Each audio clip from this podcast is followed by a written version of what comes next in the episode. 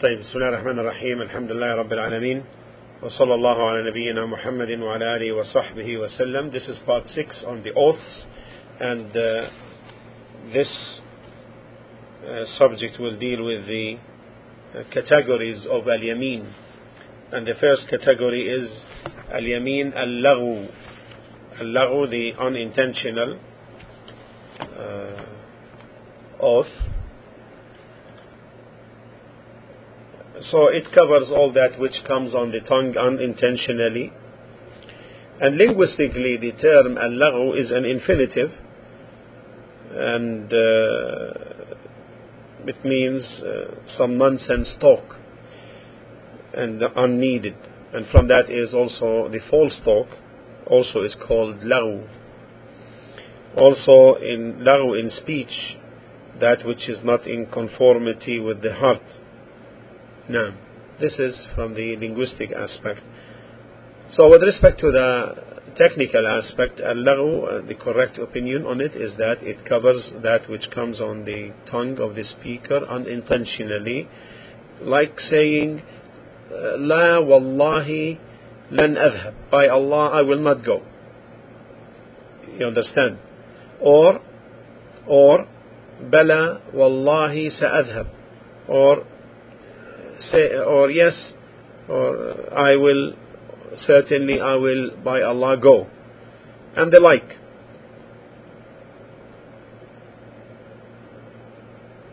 Also it includes an oath which he had established thinking that he is truthful. Then it becomes clear that the opposite is true so this is also included, according to some of the scholars, rahimahumullah, as one, uh, as a uh, the oath of al we are talking about. No.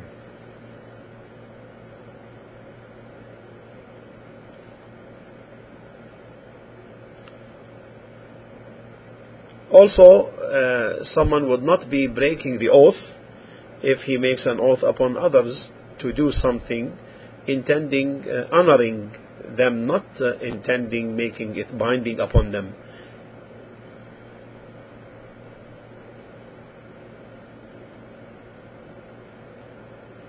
The evidences which the scholars cited for this category of uh, oath is the saying of Allah subhanahu wa ta'ala in Surah Al-Baqarah 2, 225. In Surah Al-Baqarah 2, 225. قال الله تعالى لا يؤاخذكم الله باللغو في أيمانكم ولكن يؤاخذكم بما كسبت قلوبكم Allah will not call you to account for that which is unintentional in your oaths, but He will call you to account for that which your oaths have earned, and Allah is oft forgiving, most forbearing.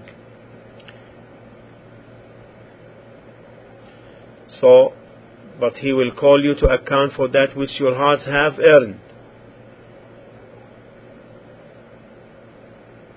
لا يؤاخذكم الله باللغو في أيمانكم ولكن يؤاخذكم بما كسبت قلوبكم Allah will not call you to account for that which is unintentional in your oaths your hearts have earned but he will call but he will call you to account for that which your hearts have earned no that's not a difference this is this is it. Why, why, uh,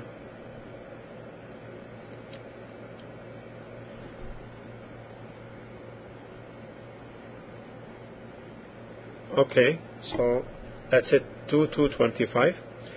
Also the other is 224.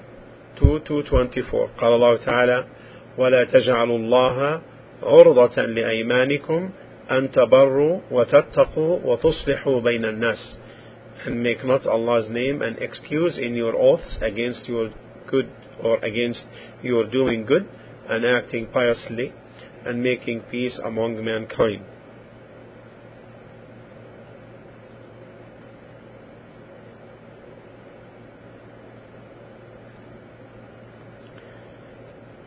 Also from the Sunnah is the hadith of Aisha radiallahu anha that the Messenger sallallahu alayhi wasallam said,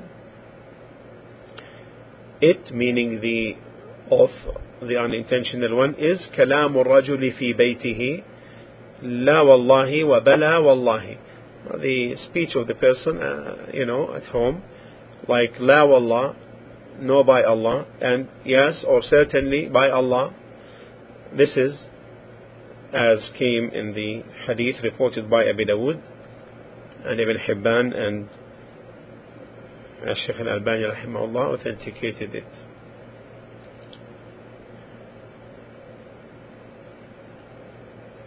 Also, this is this has been reported from Ibn Abbas also.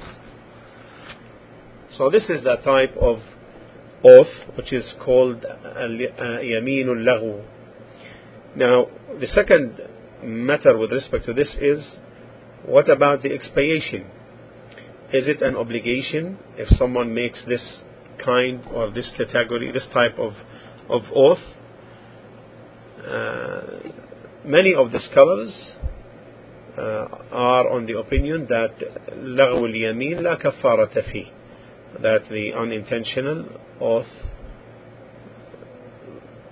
that there is no expiation regarding it and that the dalil is in Surah Al-Ma'idah uh, verse 89 لا يؤاخذكم الله باللغو في أيمانكم Allah will not call you to account for that which is unintentional in your oaths. Allah Azza wa Jal uh, negated any uh, responsibility on that, and this uh, entails that its ruling is uh, lifted, uh, and so there is no uh, expiation on it. There is no expiation for it. Wallahu ta'ala a'la wa a'lam. and inshallah ta'ala next category and third category will uh, be discussed later والحمد لله رب العالمين وصلى الله على نبينا محمد وعلى آله وصحبه وسلم تسليما